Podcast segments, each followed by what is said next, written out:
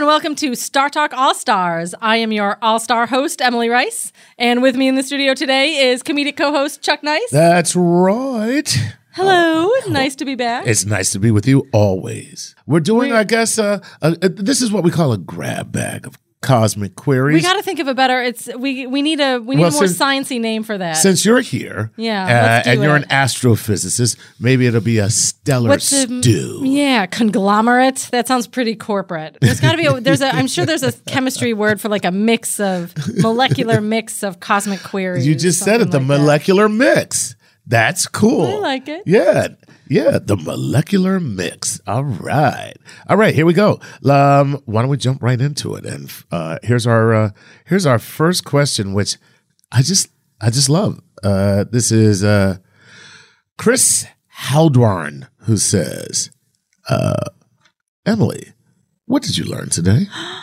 What a great question. Isn't it a great question? I want to remember that to like ask my kid every day when he comes home from school. Yeah. What a fun thing. What I, did I, I learn actually today? did ask my son that Yeah? once. I said, "What did you learn today?" He was like, "To avoid you." Oh. how to how to avoid answering questions from my parents. exactly. So What did I learn today? Hmm. Usually there's something. I love I love posting like TILs on Twitter, especially when they're really fun. One of the things I learned recently is that my membership application for the International Astronomical Union was approved.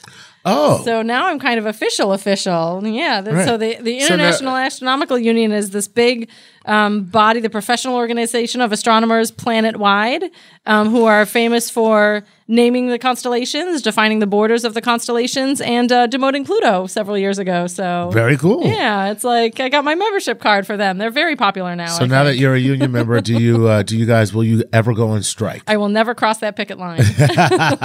but yeah, I don't think we'll ever go on strike because we love our jobs too much. Very there was cool. a, there was also there was a TIL and like a humble brag. nice, very cool. All right, uh, why don't we go to uh, M-?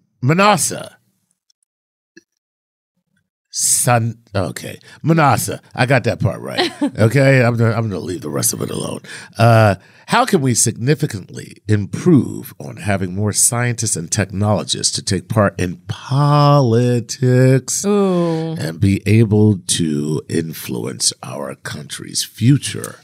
Yeah. Most scientists I see try not to be political at I know. all. And I think that's kind of bad. Like I don't think that scientists should be apolitical because I think there are like you know clear things that are better for science and for the country. And we should advocate like there's this whole kind of a false dichotomy or false equivalency between two different sides whenever there's a huge amount of ex- of evidence for example that vaccines save lives. And so i even i took my kid to get his shots yesterday and i was like you know it's just gonna it's gonna hurt for a little bit but it's gonna keep you safe. If it, if it doesn't keep you safe it's gonna keep other kids safe. And so this is very very important. And so And I don't, know- worry about the fact that the government just uh, uh, injected a chip into you. it's okay. No, I'm joking. the, yeah, there, there's. It's kind of frightening how many people still believe these things, despite you know all of the evidence being debunked and so much evidence to the contrary. But the big, That's so, I'm, I know uh, I'm gay because uh, uh, there's fluoride in the water. oh yeah, yeah, yeah, definitely. that was a real thing, by the way. that was an actual. too much fluoride is very bad, but we don't have too much fluoride in the water. We Right. have a nice amount, a healthy amount of fluoride in the water. Goodness, there's we could go on forever Yeah. about these things. So, but so, so I think scientists should be political, but I also think that uh, on the other hand, actually, I think relative to the population, scientists are actually overrepresented in Congress. Because there's like two in there, and then there's not really a lot of you know. There's more. There's more medical doctors. There's more engineers. and a lot Um, of lawyers. Yeah, but I but that's that's the thing is that on one hand, I think that all of the interests should be represented, but that's what lobbyists are for and, and kind of policymakers. And so there is a there's a lot of science policy people that are not necessarily the lawmakers because the lawmakers need to know the nitty gritty of how to write a bill, how to get it passed, how to reach across the aisle, you know, a lot of those things. And unless you're a scientist who also knows how to do that or is willing to learn that, you know, you know, stay in your lane a little Right. bit. That's not. There's a lot of scientists running for for public office right now, which is great. And I do think that the scientists, you know, have demonstrated that they can learn complex things. Right. And how to Let's work in so. teams and how to learn new things and, and how to solve complex problems. And so I think that scientists, you know, could be very successful lawmakers and politicians, but I really hope that they're doing their homework and not coming in like, I'm the scientist, I'm the expert, let me solve all of these things. Oh, we Oh, no, really that- have to do our homework. that And job's already been know that. taken. I know, right? Yeah. Hopefully it'll be open again soon. there you go. All right, very cool. Uh, let's go What to do we have next? Theodore Smith, who is at Badass Anatomist. it's a pretty cool name. Uh, I on, like it. On Twitter, he says, uh, with respect to space time, how would you explain space time to a non scientist, Mm-hmm. an anatomist who is generally bad but fascinated by physics? Yeah.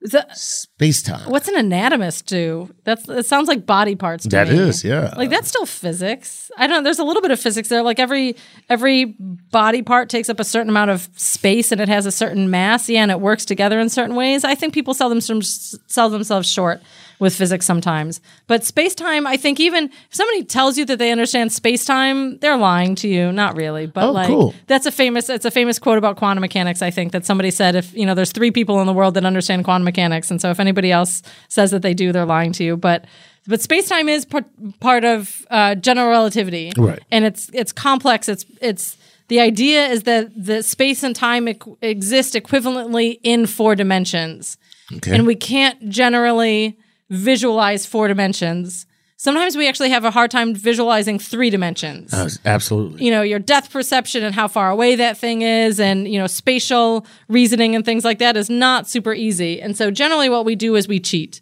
you can do the math in four dimensions because that's just adding more numbers or more um, more terms in the equation or more exponents or higher order exponents but in terms of the visualizing and the thinking about it, I think the vast majority of even the scientists will collapse it into two or even three dimensions at the most and say, okay, we're, we're talking about one dimension in space and one dimension in time so that I can draw it on my two dimensional paper. Mm-hmm. And we don't actually think about four dimensions altogether. At the very most, and I think one of the best analogies for the curvature of space time caused by mass, which is fundamentally general relativity, is to imagine a two dimensional rubber sheet. And that is the three dimensions of space time, uh, three dimensions of space in space time, but flattened into two dimensions. Right. And so this curvature is like into another dimension a little bit, but it's like a d- dimension that we don't have. It's, it's a little bit weird like that. Uh, But it I'm- affects how things travel through time as well as space. I'm going to go out on on a limb and say that I understand everything you just said perfectly. what a good teacher I am. You think that might be my job or something like that. no, but that's um that's it's very hard to conceptualize Yeah. because And it's different for everybody too. I think di- people and the rubber sheet is ways. when you think about the rubber sheet that is how it is possible that you might get faster than light travel but nothing still travels faster than light right? Um, it tells us how the the path between two the shortest path between two points might be a curve instead of a straight line Right. in curved space-time. So with that rubber sheet i didn't actually finish the analogy. With the rubber sheet you think about putting different weights on that rubber sheet Right. and the more massive the weight the more the sheet is going to curve Right. and then you roll like another ball around uh, along that sheet and you see how that ball moves and so that ball could represent a planet or it could represent a photon because both planets so both massive objects and massless photons are their motion is affected by the curvature of space-time that's kind of the magic of it yeah. And i'm talking about it like it's kind of this esoteric thing but it's actually a, a relatively common like science demonstration that people do. They'll take something big like a trash can or a, a big a big hoop and stretch a nice stretchy fabric across it and then and then do this demonstration with weights. And so there's videos on youtube that you can look at Right. or you know maybe if you get lucky at a science day at, your, at a museum or at a university you can see this in action. And it's really a nice demonstration of the curvature of space-time. Cool. All right, there you go. Uh, way to go, Theodore. Uh, let's go to Jeff uh, who, from Instagram, who says, "If you had, if you had to cast a biopic about the greatest scientist of all time, who would you pick? And that's Jeff Clark from Salem, Virginia. Uh, uh, uh, uh, he says scientists. So that's Plural, plural. Plural. Yeah. it- so he said greatest scientists. Okay, I got So- him. I got him. Yeah. So I, I will say, do you have a top five? I'm well. I definitely Or have a- a top one. Oh, okay. Top one, Marie Curie. Marie Curie, ha- her life has not been done uh, adequate service yet in the entertainment storytelling industry. By far, there is one movie that goes back. I actually said this to Neil Tyson once, our benevolent overhost, and he said there's a movie about Marie Curie already. And I looked it up on IMDb, and it was from the 1930s, and it ended when pre when her her husband Pierre Curie was hit by a streetcar and killed. Streetcar, horse and carriage, maybe. So the death of her husband, she ceased to ended exist. ended the movie. she won her second Nobel Prize years after that. Right. Um, her daughter also became a scientist. She had two daughters. They had two daughters together. One became a scientist, and one became a writer, I believe. Um, and so I and and her life is also fascinating. And I think Irene, the daughter that became a scientist, actually wrote the definitive biography of her mother, of Marie Curie. And she is just such a fascinating the personality, the travel, so the the emigration from Poland to France, and then um, you know, discovering the radioactivity of these materials and then needing to travel to raise money to buy more radium to do her experiments. That she was actually taken on like a, a fundraising publicity tour of the United States, hated every second so of it. she also invented Kickstarter. Or she was at least, she was used to invent Kickstarter. Yeah. She, uh, apparently because she was a very like introverted personality. And so she did not like the, the publicity tour at all. But you know, she did it. She did it for science. Cool. Um, yeah, she. I. I. I think. I don't know who I would cast to play her. That's harder. that that is because you have to you have to either have somebody who can bring the character or somebody who looks like the person. yeah, It's one or the other. and we do have a nice. You know, I think people would recognize Mary Curie. Although there's a famous picture of.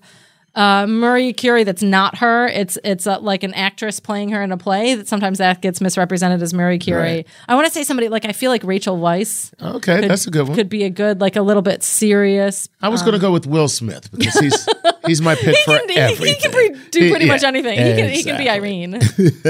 yeah, that. Yeah. All right, that's a very cool question, uh, Yeah. Jeff from. Let's make that movie. Yeah. Call me. Have your people cool. call my people. There you go. Uh, Dave Kess from Facebook wants to know this: uh, Why are all the planets orbiting on nearly the same plane around the sun?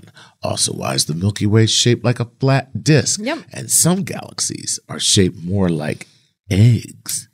the last one is harder, but the f- answer to the first two is easy. The answer is pizza. Pizza. there you go.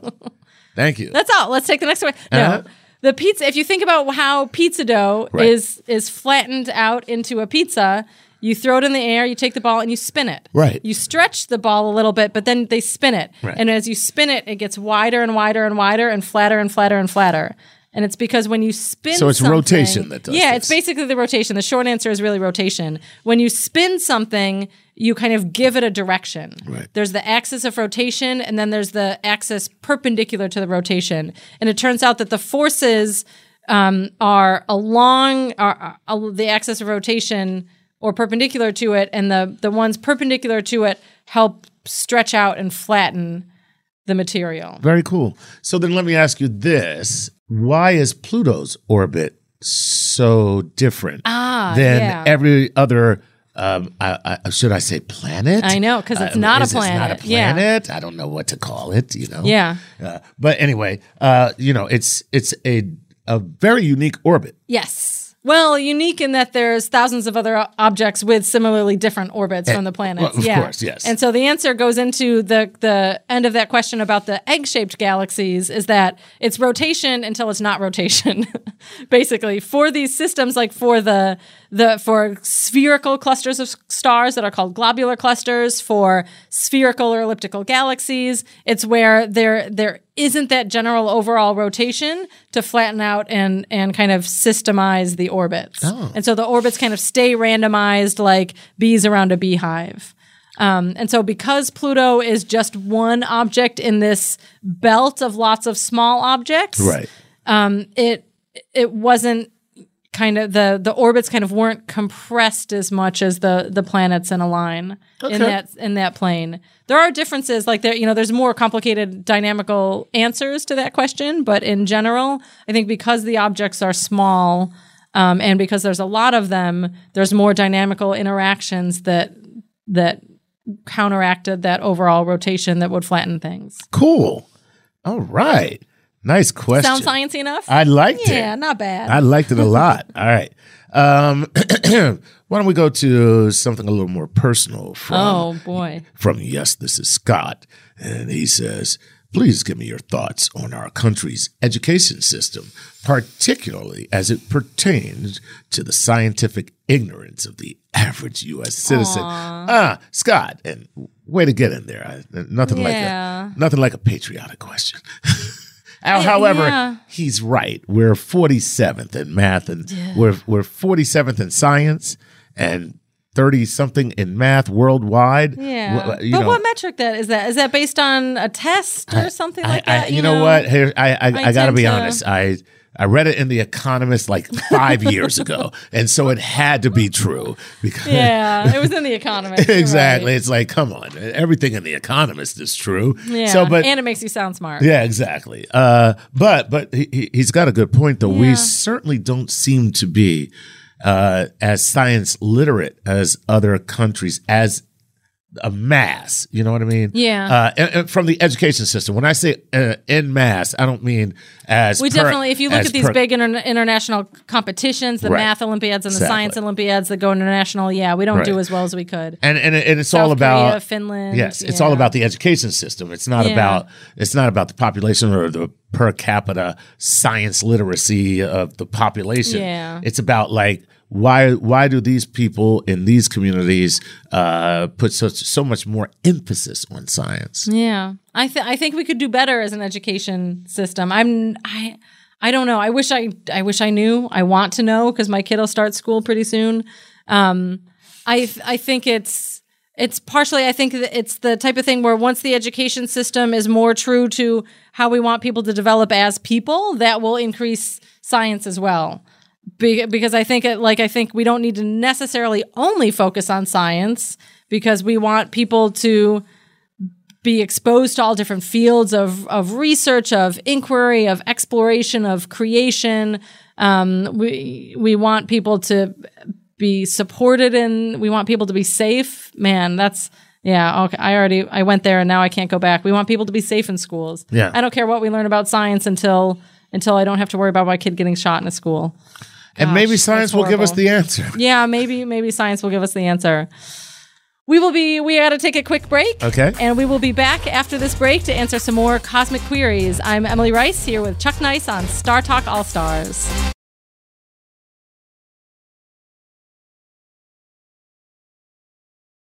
We are back on Star Talk All Stars. I am Emily Rice, your All Stars co-host, and with me is Chuck Nice That's in the right. studio. That's right. And we got some more cosmic queries coming up. We certainly do. Let's just jump right back into the pea soup with Ethan Cool Guy Smith, who said That's an interesting name. It is. I mean, it's you know, listen, if if if you won't uh, blow your own whistle, who will? okay. Why does it seem that with every new generation, there is a new level of both scientific acceptance and scientific ignorance? Kind of picking up from the last question. Yeah. Uh, but uh, I, I, that's a that there does seem to be like periods of enlightenment throughout history. I'm talking about. Yeah. So there's periods of enlightenment, and then there's periods of just uh, regression. Yeah. It- It's not even stagnation, it's regression. It's almost like right now we're in a period of regression. When you look at all the settled science that is still uh, being Questioned falsely debated, by- yeah, falsely yeah. debated. I mean, you Yeah. know, we're in a period of regression. Luckily, it also I think it's geographically dependent. A lot of these things, yeah, because there you know there was the Dark Ages in Europe, but a lot of stuff was maintained by monks in Ireland. There was still you know progress happening in China and India, um, in the Middle East, and and places that you know, and so the the it's it's definitely geographically varied at the very least. Yeah. Um, and and and maybe it's just in comparison. Maybe it's that given the amount of scientific progress that we can like see and feel and compare to to very recent times, maybe it feels like the ignorance is that much worse because of it. Oh, that's a good know, point. because there's all these denialists and and things like that. You know, at least they know about it. They can they can you know, they can read and write right. they can they can have a computer in their pocket you know they're still taking advantage of the scientific progress even if they're actively um, you know talking against it they're still using it so it's still a, good- lot of progress Uh, It's a good point. Feels like it at right. least. We, I mean, listen, we are living in the most technologically and scientifically advanced time in human history. that we know of yeah. Yeah. i think that was a science that i think people just like had to make sure that there wasn't potential for an, a previous civilization to have become technically technologically advanced but for us to not find out about it somehow for us to not know about it What an interesting concept. i know right Are you writing a sci-fi book? Yeah, maybe. Maybe based on that, somebody should write a sci-fi book. That's pretty cool. All right. Uh my man Ethan Bottoms.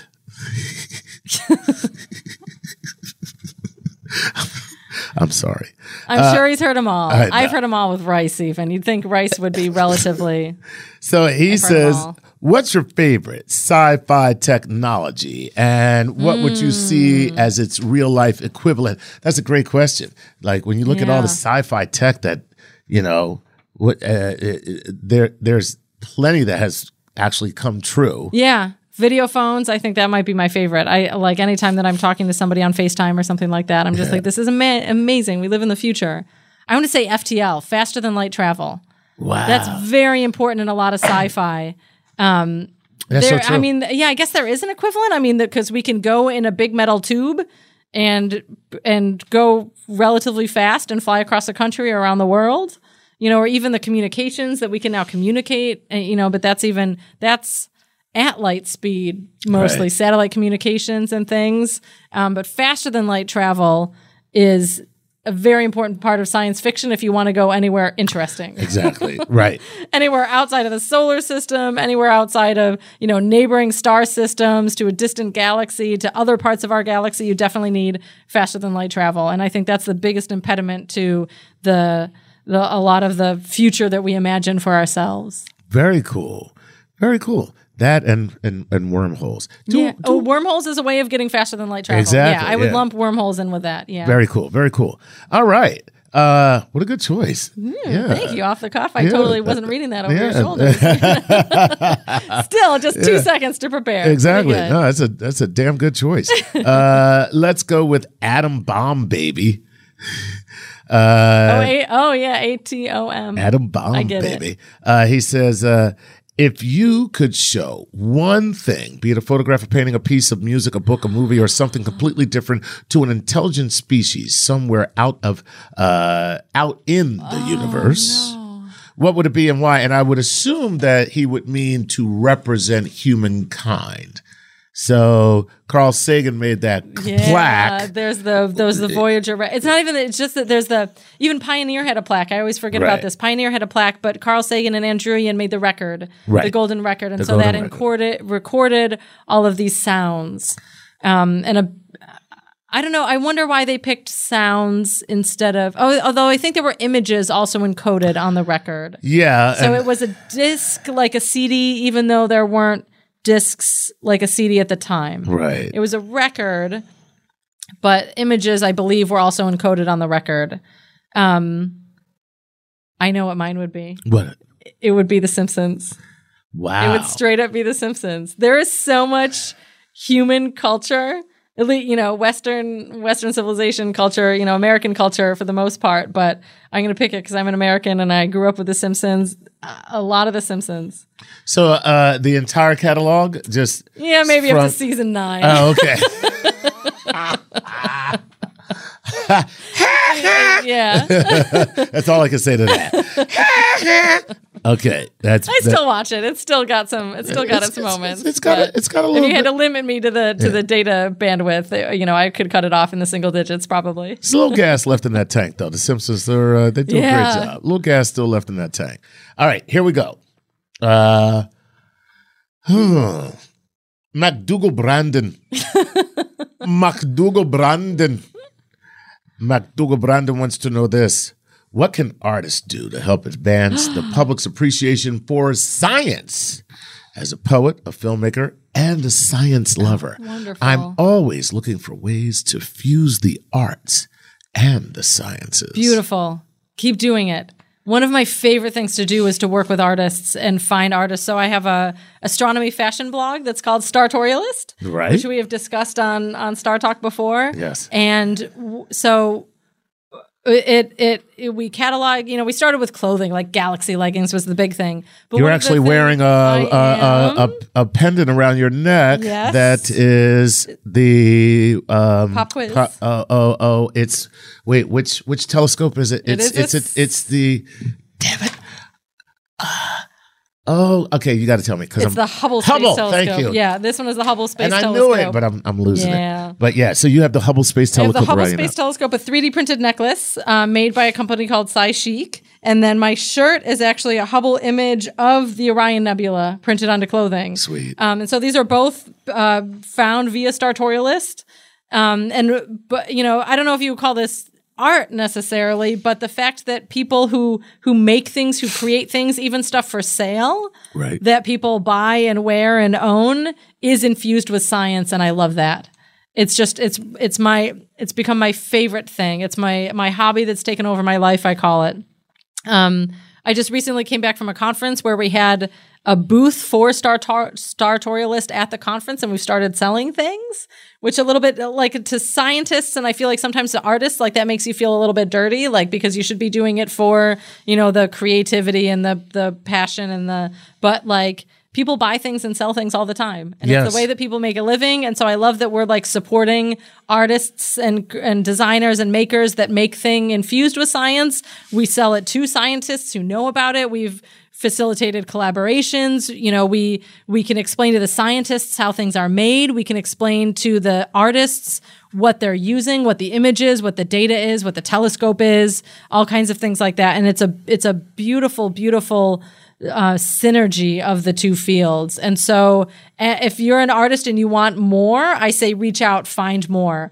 Look at the data that's available. There's so much uh, available for free because it's public research funded by NASA, or funded by the NASA Science, the National Science Foundation. Reach out to your local museum or science center or university. There's a lot of collaborations that exist for artists and science. And as a scientist, I've done a couple of them and they're super duper fun. It's just such a rewarding thing. It can be hard because a lot of the times you speak two different languages, it feels like, and you have to find, you know, your the words that you have in common or or redefine things or, you know, find the ways to communicate. I believe can be Google has a science Yeah. art translator. We should totally make one. Yeah, if it doesn't exist. It's so rewarding and it's rewarding I think for everybody involved, you know, the scientists, the the the artists and the consumers and the public. And so please please please keep doing more of it. All right, way to go, MacDougall Brandon. All right, uh, let's go to James David uh, Cunico says this from Facebook. What does an ordinary day look like for in the life of an astrophysicist? Hmm. And two, what does the term success mean to you? Oh boy. Wow, these the people. second one sounds like a job interview. yeah, it really does. You know what I mean? It's like, where do you see yourself in five, years? Yeah. The first one is easier. Then the cool thing about being an astrophysicist is that there almost is no ordinary day, Right. especially for me being an academic astrophysicist and especially for me being one in New York City because I have so I have a faculty position at CUNY, so I'm a professor at CUNY, but I also have a research associate position at the American Museum of Natural History. And so I can go different places on different days. And so, you know, that determines how early I can sleep in or something like that. But, um, you know, I think this is true for a lot of astronomers who are also ad- academics. Sometimes you teach a class that day and that's your focus. Sometimes you have meetings all day with other professors or with other collaborators or with students. Um, sometimes you focus on mentoring students. Sometimes you travel for conferences. Sometimes you travel to an observatory to get data. Sometimes you actually get to sit down and do research. I think it's the further along you get in your career. This is also a fairly well kept secret.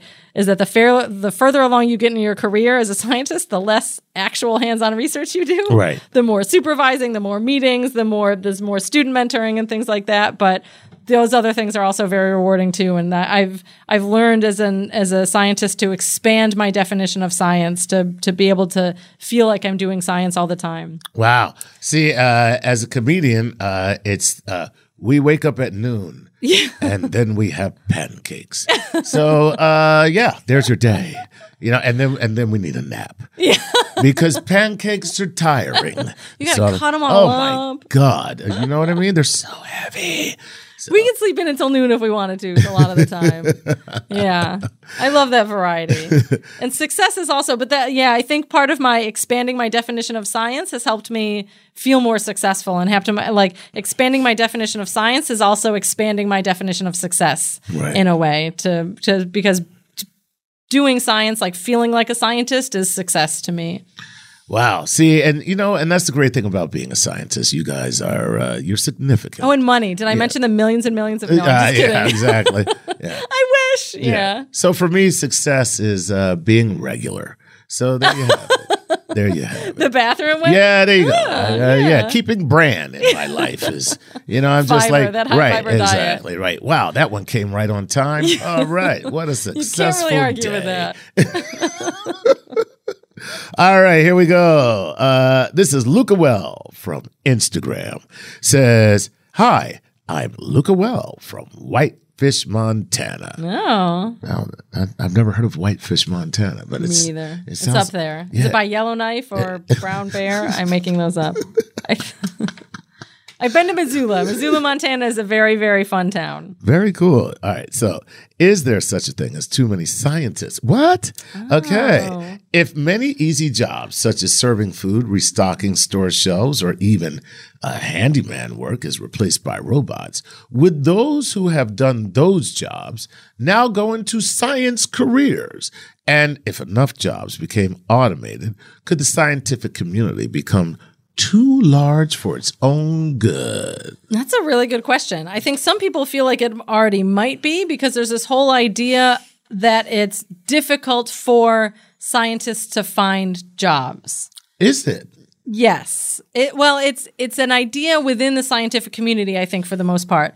But I think it's actually a little bit misleading because what we we tend to think that it's difficult for scientists to find like the best jobs. Right. And so a lot of scientists, like you're trained as maybe an undergrad or a graduate student to be like, well, I have to have a faculty position at a research institution, you know, and that's success. This goes back to the ne- the previous question, which is really nice.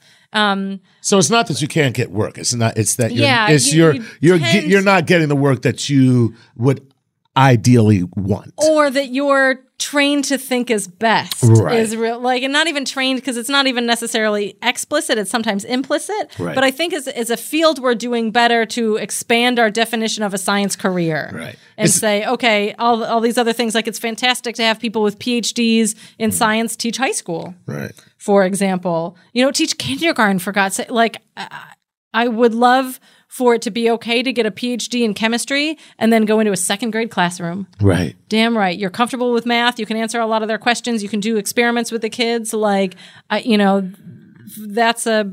I don't know anybody that's done that. I know people with PhDs who have gone in to teach high school, um, but I would love. I would love to teach like kindergarten or something like that. you know, Uh, yeah. I, if if my uh, second grade teacher Could you was, imagine was a yeah. PhD astrophysicist, even as a second, think about your eyes opened at that point. my eyes were open up to the fact that uh, you have really wasted a uh, education. But no, but you shouldn't. The- no, I, I, no, I'm just like, dude, you must be rich because how? that's That's the real problem. We need teachers to be paid better. Right. Yeah, definitely. because definitely. it's like, how are you doing this with all that student debt? Yeah. Well, no, grad school is free for a scientist in general. Yeah. Oh, yeah. That's a, also a well kept. I don't know if it's a well kept secret, but when you go to grad school for the sciences, you don't pay tuition, and you usually have a job as part of it. You get paid to do research, or you get paid to teach.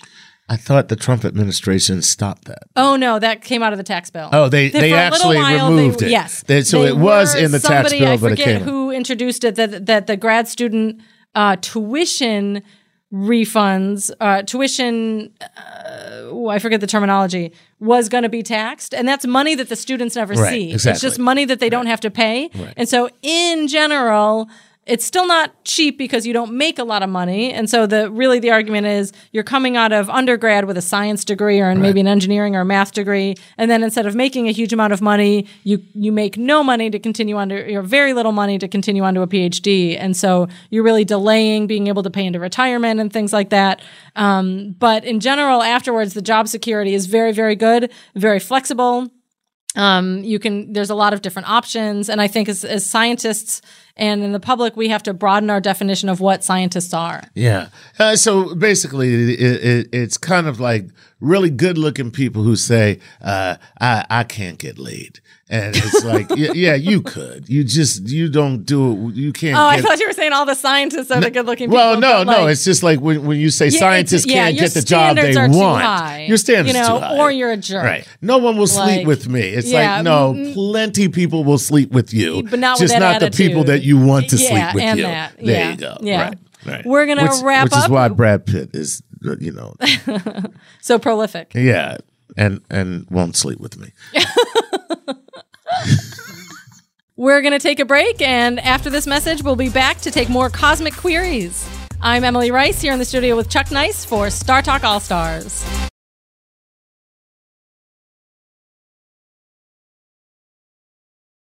We're back with Star Talk All Stars, taking your cosmic queries. I'm Emily Rice, and I'm here with Chuck Nice. That's right. All right, let's uh, got? get back into our stellar stew. grab We'll- we'll bag of it. cosmic Galactic queers. grab bag, the galactic grab bag. That's cosmic clusters. I like the galactic. Cos- that sounds dirty. Sounds like a cereal. Yeah. Oh, that actually does. Cosmic Cosmic, clusters, clusters. That's yeah. right. Mm, nobody gets their hands on me. Cosmic clusters. Blue moons. Okay. Um, here we go. This is uh, the life of D Ray, who says, uh, People always worry about what if an asteroid hits Earth. I'd like to know what if an asteroid hits the moon? Oh, What does that mean for the Earth?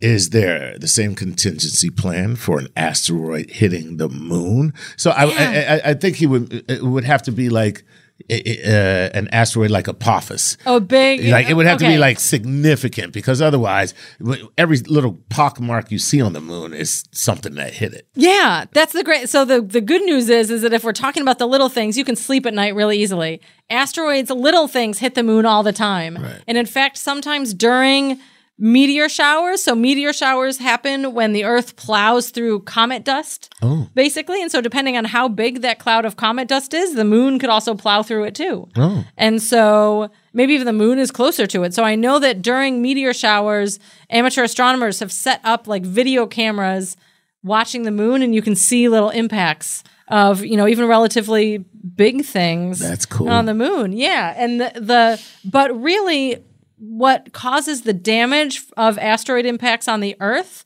is not the asteroid hitting the ground, but the asteroid coming through the atmosphere. So the first impact is actually our atmosphere. Yeah, the impact of the atmosphere, and it's actually the the asteroid like pushing that atmosphere forward. That makes the sonic boom. That creates a lot of energy and transfers energy from slowing down the asteroid to through the atmospheres. Like mm-hmm. that's if you think about the Chelyabinsk. Uh, in In Russia. asteroid, yeah, in Russia, that happened several years ago. That was the beginning of my media career, oddly enough. um, that the the the injuries that happened were not from the rocks falling down on the ground. It was from the the sonic boom, the glass shattering, Right. um, you know, things being pushed by that blast wave, essentially. So it's an it's a result of not the rock hitting the ground, but the the pressure of the the energy of the the rock falling through the Earth's atmosphere, pushing the Earth's atmosphere. The moon doesn't have an atmosphere. Right. So there's going to be an impact crater that'll be, you know, bigger than the asteroid is by a factor of, I think, 100. Um, but there isn't going to be that blast wave that can be very, very destructive. Oh, cool. So as long as it's not a huge thing, but the huge things we know about, the little things we don't know about. So- Right.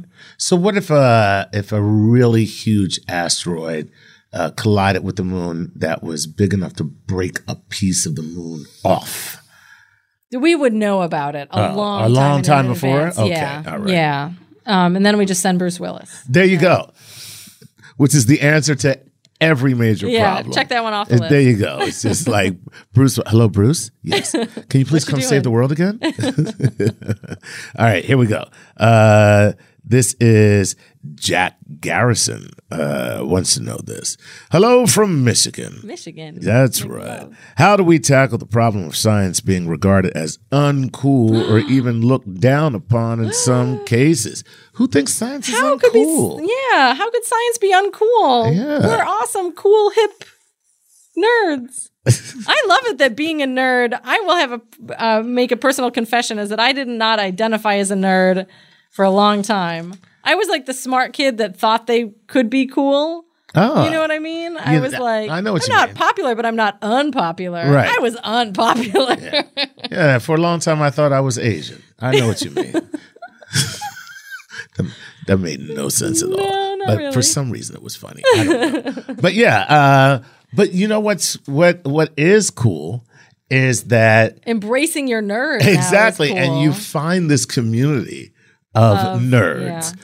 who all i can say is when you're around them and you see their interaction they are very cool What are you talking about? They, Chuck.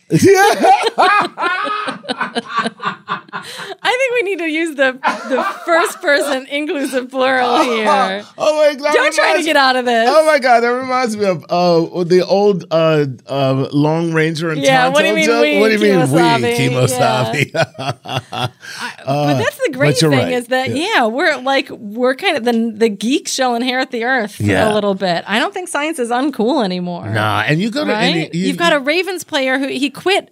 He quit the NFL in order to finish his math degree. We had him on the show playing with science, which is a uh, uh, Star Talk uh, spinoff, playing with science, and uh, Plug, yeah. um, uh, yeah, um, oh God, I Yeah, forget yeah, we name. don't have this name. dichotomy anymore. Yeah. Uh, yeah, but he's he left the Baltimore Ravens, Yeah. uh, to pursue his theor- theoretical mathematician uh, pursuits. In, Yeah, in, I think he's at, in a at MIT. pro- Is it at MIT I'm now? pretty sure he's at MIT now.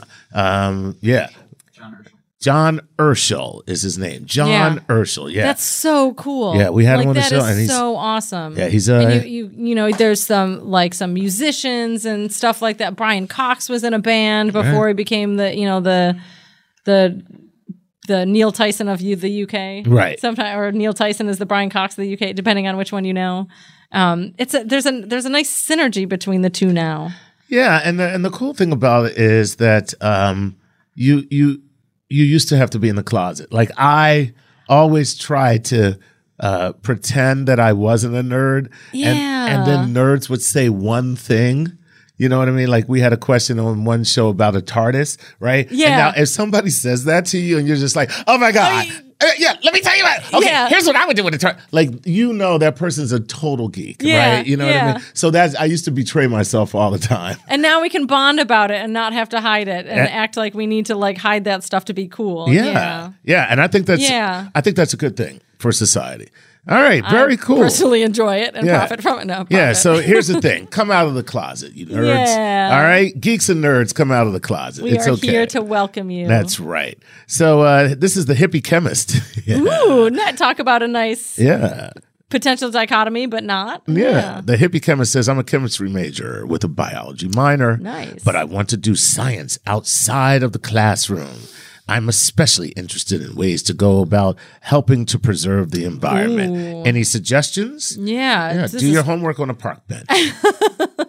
Pick you- up your trash though. yeah, this is a lot. So ecology seems to me of the the field of helping the environment. Um, this is a little bit outside my area of expertise, but at the same time, I, I try to have friends who are different types of scientists.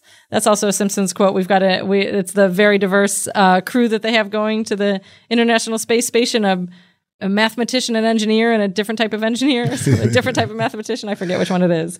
Um, but there's a lot of ooh. One of the, one of my favorite um, uh, friend of mine that I follow on Instagram who just wrote a book is like a bee ecologist. What, uh, and they have a book of, of pictures of Oh, bees, for, like, like, drawings of bees. bees. Yeah, Like- like, the like little the little insects. yeah, buzzing around bees, are very important for the environment and for food and for plants. Yeah. Um, you know, there was worry that the bees were dying off and and now I think that worry has subsided a little bit, but there's all kinds of these pockets of of things that are very important for people and for the environment that you know you can you can approach through biology you can approach through chemistry. Another one of my colleagues is at hunter college um, mandy holford and she is a biochemist but her research is on and her research is on cone snails which are marine animals um, that have secretions i think poisons even that could potentially be medicine. Could be like pain relief Right, and always, things like yeah. that so she does like the biochemistry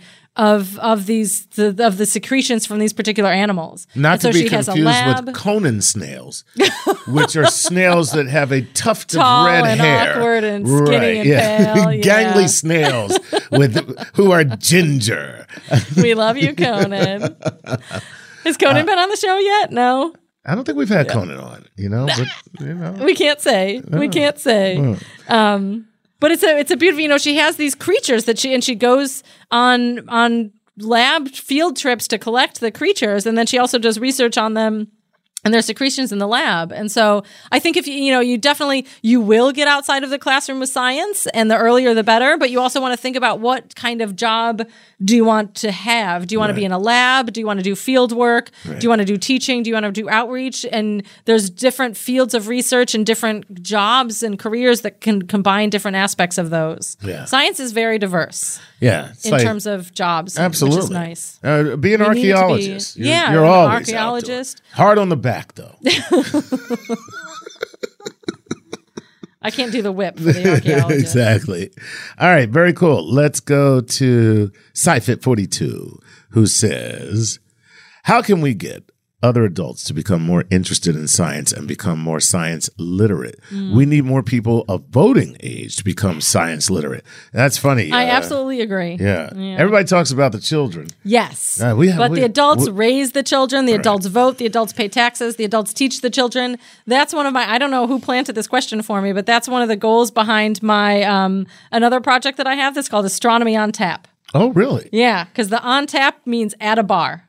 Nice. Yeah. And so we bring scientists to bars and they talk about research. They talk about astronomy, they talk about astrophysics, they talk about cutting edge stuff, they talk about basic stuff, they talk about new stuff, they talk about old stuff. It's fantastic. And for the adults, you know, you know, sometimes I don't want to watch a documentary. I don't want to go to a lecture or anything like that. I don't even read books anymore. I have to admit it.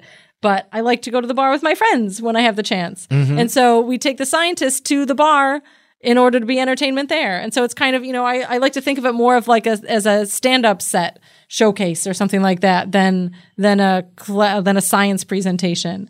Um, and then it, when it also breaks down the barrier, I think a lot of the reason that it, the, sometimes people have uh, adults especially have problems with science because they feel like they don't get science. Yeah. They feel like they're not good at it or, or something. They feel like they're not smart. And I hate the I'm saying those words with a weird look on my face because I really don't like those words. I think that people and people want to feel smart. They don't like feeling dumb. Right. And so part of the thing with astronomy on tap is like in conveying information uh, as a story and bringing people um, along for the ride, kind of making people feel smart in a fun, interactive, socially engaging environment instead of making them feel dumb. And and guess what? Nobody feels dumb when you're drunk. You're the smartest, the most smartest- beautiful person in the world when you're you drunk. go. Absolutely. That's it. It's just it like- helps. It definitely helps. I'm so pretty. All right, here we go. One Uh, last question? One last question. This is uh, uh, M- Mariah Eclipse. Hmm. What a cool name, Mariah Eclipse. uh, do astrophysicists uh, make good money? I would like an honest answer, please. Yeah. So that's a personal question. yeah. So Emily, uh, can we? Can you please give us uh, your last year's W-2s? pay- yeah. yeah, or or a recent pay stub? Uh, Yeah. that'd be great. The answer is like yes. Like do, you know, not everybody. There are struggles that are unfortunate, like people having to move a lot for their careers in astrophysics, or like you know, there's certain weird quirks of the field where you might not qualify for health insurance or a retirement plan at certain stages of your career, and so there are definitely downsides. Um, but the the plus side is is that yeah, it's a decent it's a decent job. Yeah. Um, it, d- it does pay well. Like you know, I grew up with not a huge amount of money, and so it, it was nice to to know that I would always have this fairly well paying job. Um, and and I think most of science is that way. You know, not everybody's going to be the rock star. Not everybody's going to be the MVP on the team that goes way over the salary cap or something like that. But Right. most people are not going to have to work a second job. You know, unlike a, a public school teacher or something like that. Most people are going to be fairly well taken care of as a scientist, fairly well compensated as a scientist. Let's say Or- or even- eventually, it kind of sometimes it can take a while because you do have to go to grad school for a lot longer, um, and it does vary. You know, across disciplines, across institutions, types of institutions, types of jobs, but in general, for the most part, I do not feel guilty encouraging kids to go into science. Yeah. I mean, yeah, you're right, and it it, it does depend on uh, the discipline. Because Yeah. I forget, like to be a veterinarian, you have to go to school for like 36 years or something Yeah. like that. I don't know what it is, you know, and which is why uh, they always try to, uh, you know, coerce you into uh, getting a kidney transplant for your cat. I'm like, really, seriously? I didn't do that for my grandmother. testing their medicine. Yeah, exactly. Like my grandmother's dead now because they were like, she needs a kidney, and I was like, well, good luck, grandma. You know? and you want me to you want me to do that for my cat? Actually, that's a true story. I, I, Yeah. I, I, I had a cat who I loved so dearly. Like I couldn't believe that I loved this animal Yeah. like so deeply, and that I was so attached. And the, And the like, how many zeros? yeah, the cat was in renal failure, and uh, and and the and the uh, the vet actually said to me with a straight face, "Well, one of the things that we could possibly do is a transplant." And and as much How do they get donor kidneys? I don't like that. There's, mu- there's no. consent here. There's issues. Oh no no no! I'm sorry. He said you can put put her on uh, kitty dialysis. Kitty dialysis. not okay. transplant. Not a tra- okay. kitty dialysis. This is what he Although said. even- And I, I honestly looked at him and I was like, "You're shitting me, right?" There's like animal animal antidepressants. Yeah. Eh, and pet antidepressants Exact- and Xanax and Yeah. stuff like that. Yeah. yeah, I don't know how I got off on this tangent, Scientists are decently well compensated. exactly. And Yeah. Chuck clearly still misses his cat. Aw. oh, so He's- sad. the cat is in kitty heaven. exactly. Thanks for joining us on another episode of Star Talk All Stars. Oh, Chuck. R.I.P. Stop thinking about him Mittens. now. oh God, Murphy, I miss you so much. Oh, okay. All right, I'm over. it. Thanks for being here with us for Star Talk All Stars. I'm Emily Rice here with Chuck Nice. That's right. We very much enjoyed answering your cosmic queries. Keep asking questions.